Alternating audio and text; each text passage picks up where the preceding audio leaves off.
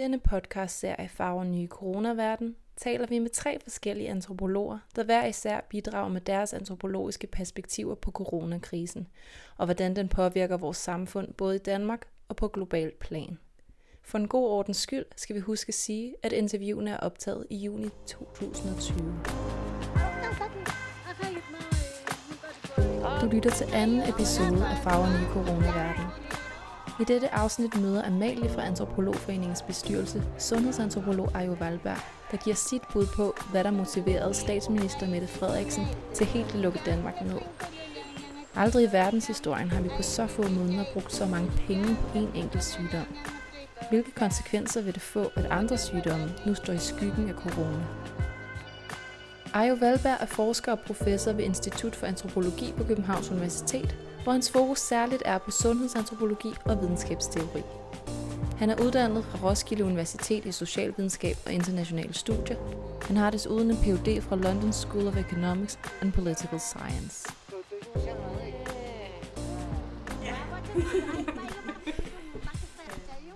Vi er her på Institut for Antropologi, og vi er klar til at øh, lave en lille podcast om corona. Så uh, hedder jeg Ajo Valberg og er professor her på Institut for Antropologi og er også klar til at blive interviewet.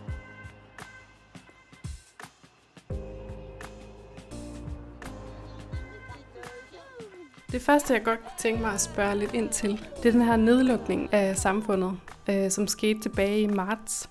Og jeg tænkte på, kan du huske, hvor du var, eller hvad du lavede, da Danmark blev lukket ned i midten af marts? Det kan jeg i allerhøjeste grad. Som skæbnen ville have det, så var jeg i gang med at organisere en af de største konferencer, jeg nogensinde har været involveret i. Der var 400 mennesker på vej til Danmark fra 40 forskellige lande.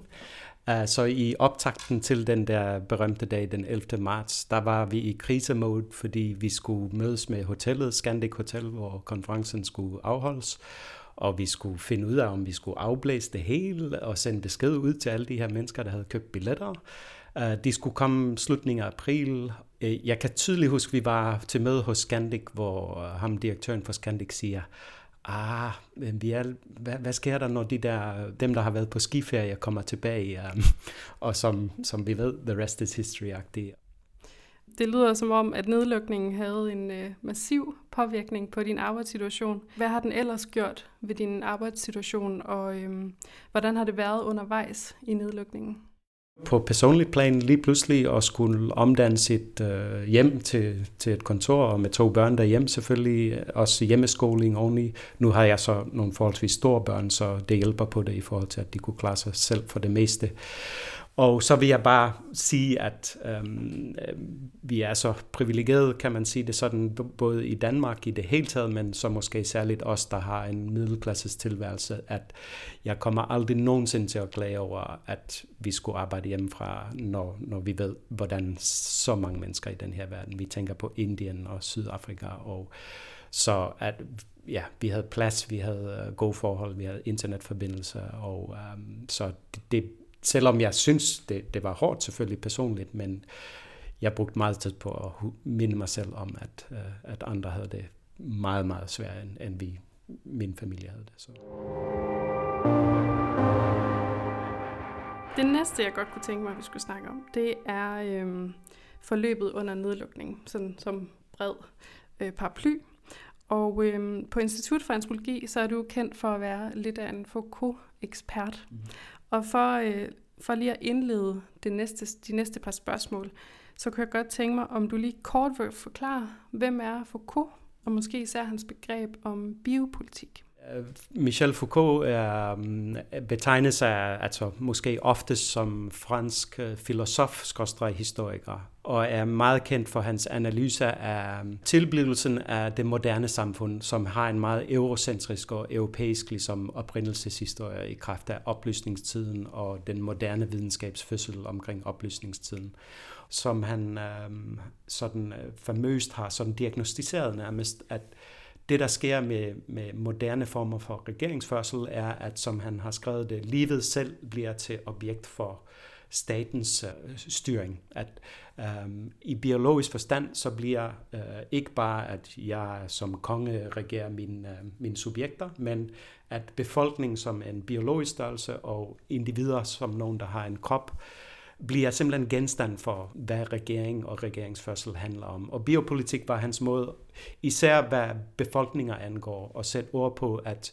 lige pludselig skulle man kende sin befolkning, og det krævede netop en samarbejde med videnskaben og epidemiologi, ikke mindst demografi, og det er jo det, som er så højaktuelt lige præcis i, i disse dage. Så ja, så hvis jeg skulle opsummere det, så var biopolitik måske den mest sigende begreb i forhold til hans betegnelse af et, et, et skift i den måde, man regerer i, i moderne samfund.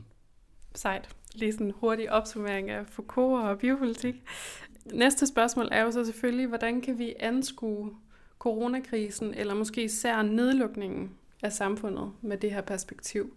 Hvordan vi i Danmark så lydigt lukkede alting ned?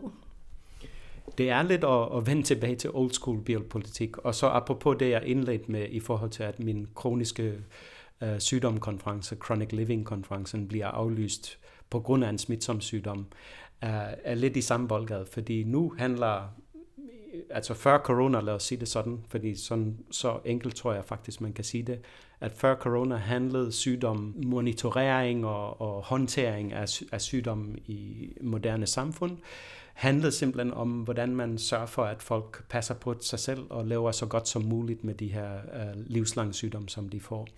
Det handlede ikke, altså hvis der var prævention, så var det mere kostrygning, alkohol og motion, som handlede om igen vores personlige ansvar for vores egen sundhed.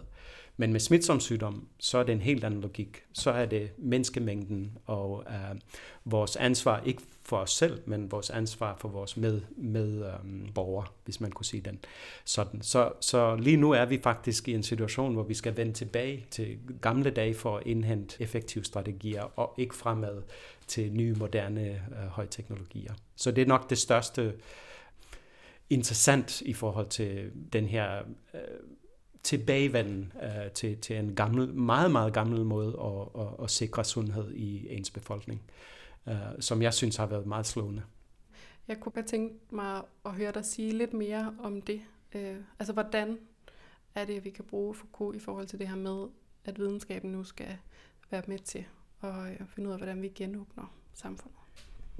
Ja, altså det, det, det der er interessant i forhold til, at jeg, jeg siger det her med, at, at det var jo en helt forskellig tid i 1817-1800-tallets øh, Frankrig eller Europa, og så øh, dagens Danmark. At det er, at vi har oplevet den her berømte øh, post-truth, alle de her betegnelser, der er kommet i forhold til, at man tvivler måske mere på ekspertise og, og videnskaben nu, end man, man har gjort øh, tidligere. Jeg tror helt sikkert, at især informationsteknologierne, altså internet og øhm, adgang til information, nu kan jo enhver kan slå op en videnskabelig artikel, har helt klart gjort, at ligesom tesen om, at det er videnskaben og ekspertviden, som former det, som Foucault har kaldt øh, governmentality, hvor han forbinder government og mentality, så regeringsførsel med, med logikker, mentalities, og, og de mentalities i moderne tid blev altid hentet fra videnskaben, om det var biologi, som det meget er, når det er epidemiologi og demografi, eller for den sags skyld psykiatri og andre former for, for etablerede, um, øhm, accepterede former for viden. Ingen tvivl om, at det er under pres lige nu. Og i Danmark, ligesom i USA og mange andre vestlige lande, så kan vi jo se, at, at der bliver offentligt stillet, offentligt stillet spørgsmålstegn til Ja, lad os sige folk med lange CV'er, for at sige det meget enkelt. Folk, der ved, hvad de snakker om, hvad virologi angår, hvad epidemiologi angår. Og så har man meget åbne offentlige debatter om, hvor man stiller spørgsmålstegn. Det er helt klart en, en, øh, en ændring i forhold til, hvis vi skal mobilisere Foucault, så skal vi ikke bare ligesom applicere det på en, øh, altså en til en, hvis man kunne sige det sådan, på, på den nuværende virkelighed. Fordi vi lever i en helt anden tid lige nu. Og corona er måske netop den første pandemi, som er ICT, altså information- og kommunikationsteknologi, øh, medieret som det er. Øh, SARS øh, tilbage i nullerne og, og MERS, øh, dens beslægtede øh, sygdom, var på vej derhen, men, men selv fra nu til, til nullerne i forhold til, hvor meget internettet, internettet og adgang til information for, har forandret vores samfund. Det er nok det, jeg vil sige er det store øh, forskel. Um, og det medvirker så til, at ekspertisen er under pres. Og det synes jeg virkelig, vi har kunne mærke i den her tid.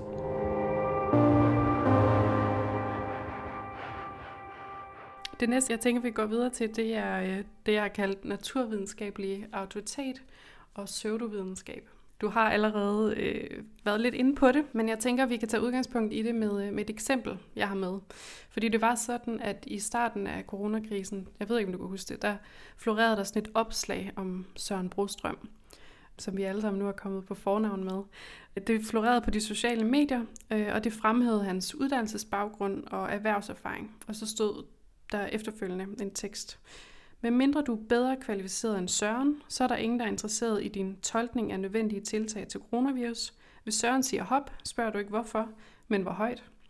Faglighed og statistik vinder over virus, ikke pseudovidenskab og overtro. Og opslaget det er lavet af en såkaldt almindelig dansker, og skulle ifølge ham stå i modsætning til diverse Facebook-grupper, som lige pludselig klogede sig en hel masse på corona og regeringens øh, nedlukning. Og det her opslag, det fik øh, 22.000 likes og blev delt 26.000 gange. Det fik virkelig et liv ude på nettet. Og man kan måske snakke om, at, at retorikken i forhold til, hvad den sundhedsfaglige ekspertviden kunne i starten, og så hvad den kan nu, har ændret sig. Men jeg vil alligevel høre, om, øh, om du kan kommentere på, hvordan sundhedsvidenskabelig viden er blevet fremhævet i løbet af coronakrisen. Ja, um, så her har jeg lyst til lidt at snakke om uh, Science Technology Studies, eller videnskabsstudier. Og en af de um, mest kendte begreber, som er, er nemmest blevet en, en, en, ja, en værmands uh, begreb, er black box uh, og black boxing, som kort sagt handler om, at i en kompleks videnskabelig verden, nogle gange så er der bare et, et svar på, sådan er det at så siger en ekspert, at det er sådan, det er, og så stoler vi på det. Og det, som videnskabsstudier så har øh, metodologisk gjort, er, at de har sat sig for at åbne øh, som en metode the black box, for at sætte sig ind i, men er det virkelig sådan? Er der ingen kontroverser? Er der ingen uenigheder blandt videnskabs, øh, de videnskabsfolk, som til sydenlandet er så enige om, øh, at det er sådan, det er? Og jeg, jeg, jeg vil komme med den påstand, at vi er simpelthen igen, for at vende tilbage til det her med adgang til information og informationsteknologi, vi er, vi er kommet til et stadie, hvor det der med at åbne the black box er simpelthen ikke bare en nørdet videnskabsteori og videnskabsstudie, ligesom beskæftigelse, men det er sådan set det, som journalister, og, og som du lige har læst med den her um, post, som der var på Facebook, fra en, der forsøger måske at modvirke, at alle tror, at de bare kan åbne en black box, øh, som om de forstår kompleksiteterne i... Uh, der er gået lidt, jeg vil ikke kalde det sport i det, men det er i hvert fald sådan, man forventes at, at um, behandle fakta og um, påstand og ekspertudsagn. Det er at, at gå kritisk til værks. Så den der idé om, at journalisterne altid skal vise en sag fra flere forskellige perspektiver, har man overført til eksperterne også, at at Søren Brostrøm siger det, men jeg kan også finde en virolog, som siger det modsat, hvor man så ikke tager stilling til, at helt peer review-processen har netop bygget på, at alle har inden for det rum lov til at, at, at komme med deres post, men så skal de bevise det, og så skal det peer reviews osv., at den er lidt flyttet ud i et offentligt rum nu, øh, hvor medierne, Facebook spiller en, øh, en rolle.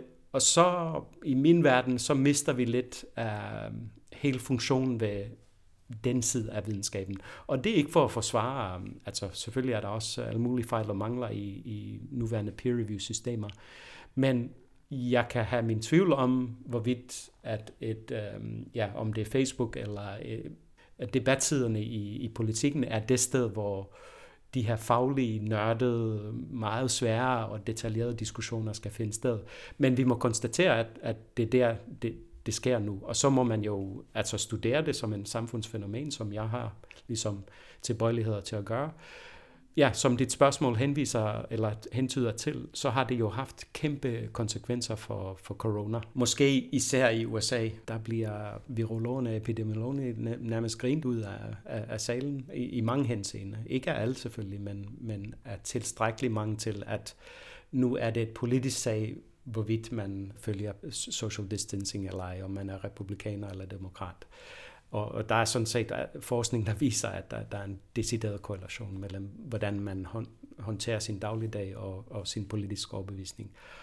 Og det kan jeg bare som almindelig borger øh, være bekymret for. At viden, der er bygget på, på altså studier, der tager lang tid at, at udvikle og få af- eller bekræftet med alle dets fejl og mangler, lige nu kan afgøres på, på debatspalterne. Det, det kan jeg godt være lidt enig måske i den Facebook-post, uden at jeg måske vil have gjort det øh, så personligt som at Søren Brostrom er.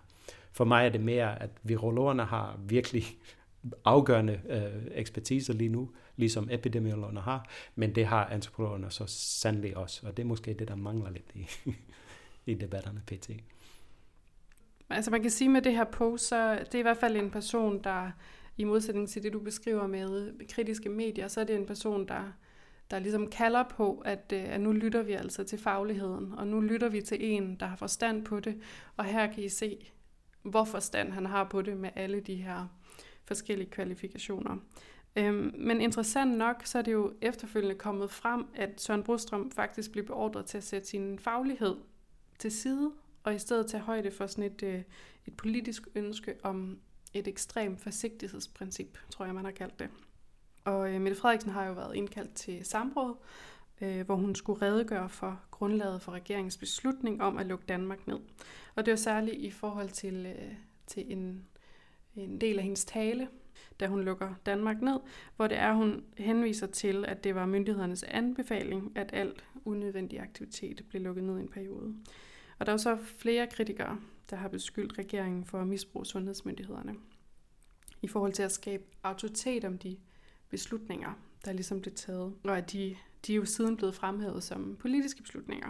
Øhm, er du enig i den kritik, der, der har været? Altså ja og nej, men det, desværre som akademiker, så forsøger man altid at nuancere. Men jo, Altså jeg synes, hvis vi husker tilbage til den 11. marts, meget dramatisk, Mette Frederiksen kommer ud, øh, sundhedsministeren er der, og han har den der berømte øh, flatten the curve. Og det, fra, fra start, fra dagen, så bad jeg mærke i, at hele bevæggrunden til, hvad Mette Frederiksen havde, ligesom den måde hun fremført, øh, hvorfor haster det her så meget? Jo, selvfølgelig handler det om sundhed, og hun, øh, hun pointerede det her med, at, at enhver liv er, vi skal kæmpe osv., men det var sådan set, hun har selv brugt udtrykket samfundskontrakt, altså utallige gange, samfundssind og samfundskontrakt. Og det er der, jeg tror, at, at hvorfor bliver hun kaldt til samråd? Fordi fra, fra dag et har, i mit optik, så har hun øhm, handlet, som hun har, og, og det, det her skal ikke misfortolkes, fordi jeg er helt sikker på, at Mette Frederiksen er i den grad oprigtigt bekymret for dem, der bliver syg af corona, og deres familier, der bliver, ligesom vi alle er. Men det var aldrig det biologiske, som øhm, bekymrede hende. Det, der bekymrede hende, og hun har selv sagt, det var billederne af øh, lige, der bliver kørt væk med lastbil, og øh, hospitalsgangen, hvor, hvor patienter ligger øh, på, på gangene, og det hele er kaos. Øh, det er det, som øh, den danske strategi, det er det, det har handlet om, at undgå de billeder. Og jeg, men det mener jeg ikke noget så perfid som, at, at nogen tager et foto, men folk har betalt deres skat, de gør, som de får besked på i Danmark, fordi de forventer, at de altid kan regne med, at de får, altså groft sagt her, den behandling, de, de har betalt deres skat til på et hospital. Og hvis vi kommer så langt, at det bliver sat ud af spil, så er det um, simpelthen så skadeligt for, for hende som altså, øh, politiker selvfølgelig, fordi hun er statsministeren, men sådan set for hele det danske velfærdsstatsprojekt. Og hvis man så køber min analyse her, så er Søren Brostrøm øh, og hans viden sådan set noget, hun skal bruge til at, at sikre, at det ikke sker.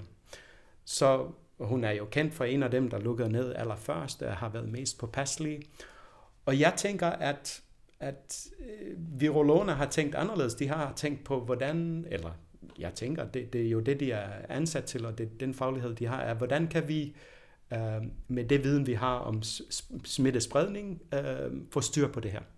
og få styr på det, selvfølgelig velvidende, at det er en, en ny sygdom, som vi ikke ved særlig meget om. Og de to ting er ikke det samme. Hvis du skal behandle øh, et samfundskontrakt kontra behandle et biologisk øh, fænomen, som et virus er, det er to forskellige ting, som selvfølgelig overlapper i den grad, fordi den der virus, hvis den først øh, er løbet løbsk, så, så ser man de øh, effekter i forhold til en overvældet sundhedssystem. Men at være overforsigtig, det er, det er i biologisk forstand, men ikke i samfundskontraktforstand. Og det er sådan set det, jeg ser, hvor hun så bliver kaldt til samråd. Og så kan man godt sige, jo, jo hun, hun misbrugte, skorstræk brugte øh, øh, biologiske og, og, og sundhedsfaglige udsagn til at legitimere. Men, men jeg tror, hun har det fint med det, fordi jeg tror oprigtigt, hun, hun, øh, eller jeg synes, hun siger det, jeg synes ikke, det er noget, jeg finder på. Jeg synes, hun har mange gange understreget, at det handler om en samfundskontrakt her, en social kontrakt, som borgerne i Danmark har skrevet under på, som jeg agter at, at øh, gøre mit for. At, øhm. så jeg, jeg, jeg tror, at det er det, det handler om, at, at øhm, sundhedsfagligheden har været bragt ind i billedet, hver gang, at, at det kunne være med til at understøtte. Og så ved vi jo, at Søren Brostrøm, altså han er blevet bedt om at tilsidesætte det, men han, han har også selv sagt, at, at jeg skorstræk vi, giver vores faglige, um, hvad skal man sige, um, meninger og holdninger og synspunkter og, og øh, ekspertudtalelser i forhold til, hvordan vi skal håndtere den her biologiske fænomen. Og så må politikerne tage over. Øh, det, det kan ikke, altså som det er nu, så er regeringen den, der beslutter, for eksempel hvis en grænse skal lukkes, eller um, man skal lave nye hastelov, uh, for at erstatte den gældende epidemilov. epidemilov. Og det politiske, og Søren Brostrøm sagde det jo gentagende gange, jamen det er jo politiske, han havde ligesom... Øh, og for mig at se, så er det fordi, at der er to forskellige formål. En er at, at kontrollere skråstreg og få styr på en, en biologisk fænomen, og det er en virus. Uh, og så det andet er, at du har en samfundsmodel, som simpelthen ikke kan tåle at blive knækket. Og så tror jeg, vi kommer til at debattere om mange, til mange årtier fra nu af, om, om det var det rigtige, det forkerte, um, og mange har den dag i dag holdninger til det. Og så kommer kynikeren ind og siger, at um, okay, lukke grænser, det tjener mange formål. Uh, nok ikke kun sundhedsfagligt. Det sender et signal, som, som mange tjener rigtig meget politisk uh, uh, på. Og der kan jeg måske selv være uh, lidt skeptisk og kynisk i forhold til, hvorfor lige de tiltag øhm, øh, i den grad. Øhm, så der, der, der vil jeg være øh, kritisk i forhold til, at det måske mere end en samfundskontrakt. Det er også en bestemt øh, budskab, som man ved um, øh, tiltrækker stemmer lige nu. Um, det tror jeg personligt på. Helt klart. Øhm, du, jeg skal bare lige være helt sikker på, at jeg forstod det rigtigt. Så overforsigtigheden var fordi at man gerne vil redde et, et sam, en samfundskontrakt, en velfærdsstatsmodel, som, øh, som ikke må vise i hvert fald voldsomme sprækker i forhold til ikke at kunne klare den her sygdom. Den her overforsigtighed, den ville vi ikke have set, hvis det havde været sådan en ren biologisk, ren sundhedsfaglig ekspertise, der, havde, øh, der var blevet brugt som baggrund for, for de politiske tiltag, man tog. Ja, fordi igen, hvis vi tænker tilbage til den 11. og den her berømte plakat, som Magnus Heunicke har med den grønne og den, den røde kurv. Den der stiplede linje, den sorte stiplede linje, som handler om kapacitet, det er den variabel, som selvfølgelig sat de alt muligt i værk i forhold til at, at omprioritere inden for sundhedsvæsenet um, og um, sørge for, at vi kommer så langt og højt op som muligt. Men man kunne for eksempel sige, at en anden løsning er ligesom i Kina at bygge et kæmpe felthospital på, i, i fældeparken. Men hvad medfører det? Det medfører simpelthen billeder, hvor man er lidt i states of exception. Det, det ligner lidt en militær hospital, og, og selvfølgelig falder kvaliteten, fordi du er ikke inde på en sengstue, du er ude på en mark øh, i en øh, felthospitalssituation. situation. Og igen, det, det stemmer simpelthen ikke overens med, at vi betaler vores skat, og vi forventer, at, øh, at de, de kommer igen, øh, når, når øh, øh, sygdommen er der, når krisen er der. Så de står jo og skal træffe nogle meget hurtige beslutninger, fordi det kommer så hurtigt, og de kan se Italien. Men ja, så, så i mit optik, så er det, som en del har kaldt overforsigtigheden, for mig handler om, at meget klart fra, fra dag igen, jeg synes ikke, det er mig, der lægger en analyse oveni med Frederiksen. Jeg synes virkelig, hun har sagt det her mange gange, at hun synes simpelthen ikke, at, at hun kunne byde øh, befolkningen i Danmark en overvældet sundhedssystem. Det, det vil simpelthen være at bryde samfundskontrakten. Og det er en anden øh, hensyn, det er en anden øh, øh formål øh, med, med tiltag, end det at, at, at håndtere og styre en, en biologisk fænomen. Og som vi ved, i, i, i Sverige har de valgt en, en meget anderledes øh, model, hvor man netop snakker om, at der er det meget mere øh, dem med en biologisk kundskab, som, som på en eller anden måde har sidste år øh, der. Og der er en klar forskel, må man sige, øh, mellem de to. Og hvem har ret? Jeg gætter på, at der skal mindst gå 3-4 år, før vi overhovedet kan begynde at sammenligne.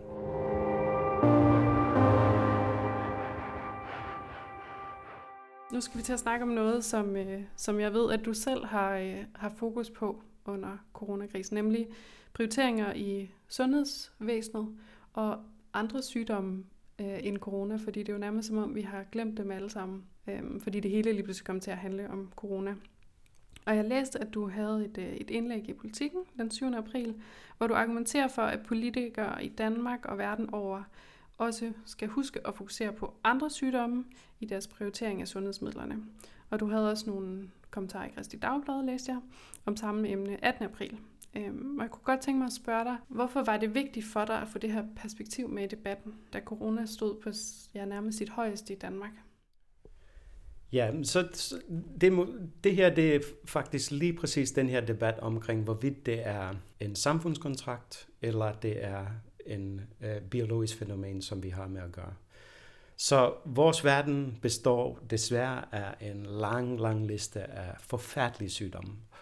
Og at en sygdom fik en uh, daily tracker og tigger i forhold til antal sygdomme, uh, øh, undskyld, antal tilfælde og antal døde, uh, var så ud af proportioner med en eller anden argument om, at det her det handler om, om sygdom og mennesker, at jeg følte mig simpelthen forpligtet til at hele tiden at råbe op og minde folk om, at hvis det er elendighed, hvis det er død, hvis det er at ligesom ødelagt familier, så er den her exceptionalisme i min smag virkelig på grænsen til at være upassende. Jeg er helt med på, at vi er inde i en øh, krise, og, og det er nyt, og vi aner ikke, om vi skal lukke Det er jeg helt med på. Men mit argument i det her indlæg var, at hvis det er befolkningsvelbefidenhed, hvis det er befolkningens sundhed, der er igen statens interesse her, så må en være preparedness plan ikke bare lukke det hele ned, og notatet fra Sundhedsstyrelsen til hospitalet var bogstaveligt talt, hvis man læser det, stop alt det andet, det de kalder stabile sygdomme. Et forfærdeligt udtryk i mit optik, selvom det er godt nyt, at nogle sygdomme kan, kan kontrolleres øh, og kan være stabil. Jo, der var en klausul om, at hvis det virkelig var akut, øh, så skulle de selvfølgelig tage sig af det og redde de liv, øh, der skulle reddes. Men alle de andre, sæt det på pause. Nu er der corona. Øh, det er i min verden simpelthen uetisk at, at byde. Altså, der dør 40.000 øh, danskere af kræft om året. Øh, jo, kræft har haft rigtig meget øh, fokus gennem mange år forskningsmæssigt, og der er sket gennembrud over tid.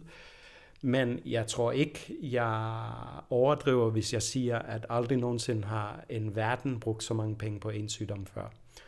Og igen, jeg tager ikke stilling til, hvorvidt de tiltag var nødvendige, men jeg konstaterer, at den exceptionalisme er skadeligt. Jeg siger ikke, at det er nemt det her, men jeg siger bare, at, at hvis en stat kommer ud og siger, at nu skal alle de her tiltag og alle de her penge bruges på den her sygdom, så synes jeg, man sender et signal til andre sygdomme om, at ja, men I var ikke det værd. Så er det nemlig ikke et spørgsmål om at redde liv og forbedre liv. Det er et indsats og en intervention, der handler om at sikre en, ens øh, øh sundhedsmedarbejdere, at de ikke netop udsættes for de forfærdelige ting, som de har i Wuhan og Italien, og at vi ikke får de her billeder af en overbelastet øh, ja, samfundskontrakt, kan man faktisk sige, en overbelastet samfundskontrakt. Så det er det, jeg mener med prioriteringer. Det, det er en prioriteringssag. Uh, og det, det er det, som de er valgt til at, at, at, at træffe de beslutninger, fordi sådan fungerer en demokrati. Øhm, og det er jo interessant det her med, hvor mange penge, der er blevet, blevet brugt. Og du siger, jamen det er et politisk valg, øh, hvor det er, vi bruger pengene.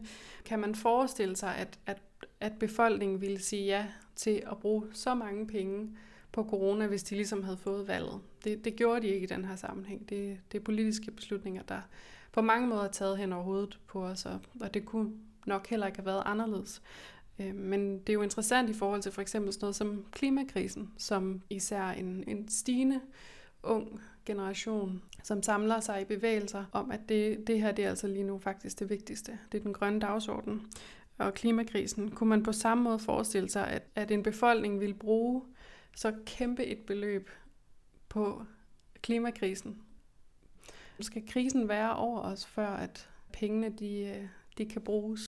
Det rejser i hvert fald spørgsmålet om, hvad var det, der fik en hel verden til at lukke ned, som aldrig nogensinde er sket før. Det rejser helt klart det spørgsmål, og jeg tror, der kommer til at, eller der kommer til at blive skrevet mange afhandlinger om de her år øh, i den grad. Fordi øh, jeg tror ikke, der er nogen, der har svaret her nu. Men det er i den grad interessant, at det tog sådan en lille patogen til at få en hel verden til at...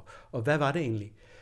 Og det er jo først efter Lombardiet, altså det er ikke Wuhan, der gør, at verden lukker ned. Det siger noget. Det var en gang helt Lombardiet, men det var måske Lombardiet og så Spanien, så begyndte hele verden at lukke ned. Så vi skal spørge os selv, hvorfor lige præcis den her? Hvordan kan det være, at det kan mobilisere hele, altså hele verden? Hvad, hvad var det? Er, det? er det fordi, det er skræmmende? Er det fordi, det er noget, som her og nu virkelig kan ramme mig og, og, og min søn og min, min familie? Er det det? Er det sådan en horror story-agtig, nu kan vi smitte hinanden? Det er et virkelig godt spørgsmål. Men hvis man skal være lidt optimistisk, forhåbentlig viser det nu, at you know, could it be otherwise? Den der, altså helt den måde, jeg laver mit forskning på, har alt, altid handlet om at jeg føler mig et ansvar for at vise, at tingene er, som de er nu, er nogle meget bestemte historiske årsager. Og det håber jeg så ved at vise, at det er historisk betinget. Selvfølgelig kunne det være anderledes. Og det her har vist, at vi kan have en anderledes verden. At, øh, altså, vi kan stoppe for flytrafikken overnight, og ikke bare i to dage, ligesom der var med, med 9-11 dengang, men i hvad er det efterhånden, 3-4 måneder. Måske kunne man genopbygge økonomier baseret på mindre flyrejser osv. Så, videre. så man kan være optimistisk i forhold til, at, at måske var det covid-19, der viste os, at en anden verden er mulig. Men der er med i mange omkostninger lige nu, og især for, for mennesker, som ikke bor i en velfærdsstat øh, som, som Danmark, men i lande, hvor de er bogstaveligt talt øh, virkelig hårdt prøvet. Ja. Du sagde, at det var ikke, da Wuhan, det var ikke, da Wuhan blev ramt, mm. at verden lukkede ned. Det var, da Italien, Spanien blev ramt. Og du sagde, det siger noget. Hvad, hvad siger det? Det siger, at der er den her meget sådan kendte skepsis over Kina. Hvad er det, der foregår? Er det, og, og altså helt ærligt, så er der også, jamen det, igen lidt med SARS, det, det blev, jo, det blev lidt internationalt, men de er meget kendt som de her asiatiske sygdomme. Svineinfluenza, øh, der Hongkong, øh, Singapore, og altså, det var jo derovre i Asien. Det, det siger er, at når det rammer os, øh, os dem når det er os, så må vi jo gøre noget. Og så må vi gøre det globalt, og så må vi sørge for, at alle er med på øh, ja, det, der tjener os, kan man sige. Der, der vil være min kyniske øh, ligesom, fortolkning af, af, af, hvorfor det tog. Den, ja, jo tættere på det kommer, jo mere øh, kan man relatere sig til det, hvis man kunne sige det sådan, men også lidt kynisk, jo mere selvinteresse har man. Øh. Når Vesten bliver ramt, så skal hele verden lukke ned. Altså jeg synes, øh, jeg synes jo allerede, du har været, øh, du har på en eller anden måde snakket om, hvad, hvad fremtiden bringer. Jeg vil bare alligevel give dig muligheden for, som sådan det sidste spørgsmål, at, at spørge dig sådan lidt åbent fremtiden. Mm. Kan vi lære noget? Vil alt blive igen som før? Altså, lige præcis i Danmark, så fordi vi har det sikkerhedsnet, vi har, fordi de pakker, der har været der, altså helt ærligt, øh, jo, der er nogen, der har mistet deres livsværker, øh, øh, der er mange brancher, som ved, at i det sekund pakkerne er væk, så er de screwed. Um, men helt ærligt har vi ikke, altså livet har for, for så vidt fortsat i Danmark. Uh, igen fordi vi har en velfærdsstat med, så det er først til efteråret, når, når pakkerne er væk, og den der crazy arbejdsløshed, altså ingenting i forhold til USA, men vi er også et lille land, men hvad var det, jeg læste? 70.000, 80.000? Det er et kæmpe antal i Danmark, som, og alle de nye, nye, nyuddannede, som skal ud på, på jobmarkedet. Altså, lige nu tror jeg, at, at vi alle sammen er sådan lidt, nej, men det var så ikke så slemt. Og igen, nu snakker jeg sådan meget generelt her, fordi igen, folk har mistet deres livsværk, og vi skal aldrig, aldrig nogensinde. Men igen, sammenlignet med Indien og Sydafrika, det er ikke det store øh, sammenlignet med resten af verden, vi indtil videre har. Men det kommer. Så jeg tror simpelthen ikke, at lige nu kan det godt være, at hvis vi laver en meningsmåling, ja, men det var det værd, og Mette har gjort det helt rigtigt. Men lad os prøve om et år og se, om uh, når, når vi har en 15% øh, arbejdsløshed, som det sagtens kan komme op på, um, igen afhængig af, hvordan det udvikler sig. Det, det, der, der tror jeg ikke, at vi har den samme øh, stemning, som, som vi har lige nu. Og um, altså dem af os, der arbejder i staten, hvor vi trods alt har et, et helt års budget, hvor vi er sikret. Vi, vi har ingen problemer lige nu, men så kommer der nedskæringer, og vores børn skal betale af på den her gæld i hele deres liv. Der er en klimakrise, som også skal finansieres. Så, så jeg tror, det er det forkerte tidspunkt lige nu at, at tage en meningsmåling for Mette Frederiksen, eller i det hele taget opbakning til, fordi vi, vi har ikke set øh, øh, det, det værste nu. Ja, skal vi aftale en uh, interview om et år, for at se om vi... ja, det kunne være spændende, hvor vi er der. Vi startede sådan i det mere personlige, og jeg tænker, at jeg vil slutte af med det mere personlige med det sidste spørgsmål. Hvad, hvad tager du selv med fra, fra at have været igennem den her coronakrise? Der var en, uh, en tweet, uh, uh, som, uh, som blev lidt viral der undervejs, uh, midt i ligesom højde, højdeperioden der i marts-april, som, hvor der stod, at uh, the ultra-rich are taking their planes to their summer houses in the woods, in the uh, isolated mountains.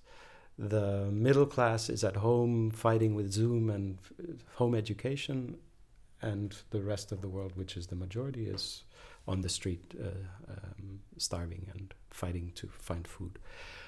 Så det er ikke, det er ikke nyt. Vi har vidst det hele tiden, men jeg tror for mig, um, alle de ting, som covid-19 has exposed på engelsk, hvad har den vist? Fordi det, vi har altid vidst det, men de står nu så skarpt. Så det er det, jeg har taget med mig, altså den her forfærdelige privilege, uh, uh, som, som er struktureret, som uh, i kraft af min hudfarve, i kraft af, at jeg er født i Danmark. Det er det, jeg har taget med mig. Og Black Lives Matter og alt det, der er sket, er selvfølgelig en til kapitel i, i, i den... Uh, uh, exposing, at, at, at det, de ting, det, det, der er intet nyt i de her ting, men de står så nu lysende klar nu, at, at det, det er så bekvemt at, og, og igen at være en, der slås med Zoom og, og, og, og drikker hvidvin med vennerne over Zoom, uh, fordi vi keder os lidt i, i, i middelklasses. Uh, det, det er nok det, jeg har taget øh, med mig. Og ja, det, vi, vi skal lave om på den her verden, og det, vil jeg forhåbentlig være en, en, en del af, sammen med forhåbentlig også rigtig mange andre. Men jeg deler den der pessimisme, som, som virkelig har bredt sig. Men måske netop med lidt, øh, lidt glimt i forhold til, at vi kan tænke på en, en, en anderledes verden. Jeg tror bare, jeg vil sige uh, tusind, tusind tak. Det har virkelig været spændende at høre. Denne podcast er produceret af Antropologforeningen Danmark. Optaget og klippet af Katrine Vintov, Amelie Nord, Astrid Bo Hyttel og Fiona Mossmann. Er du ikke allerede medlem af Antropologforeningen, kan du blive det i dag ved at tilmelde dig på vores hjemmeside. Den finder du på www.antropologforeningen.dk. Du kan også følge os på vores Facebook-side og blive en del af foreningens netværk på LinkedIn.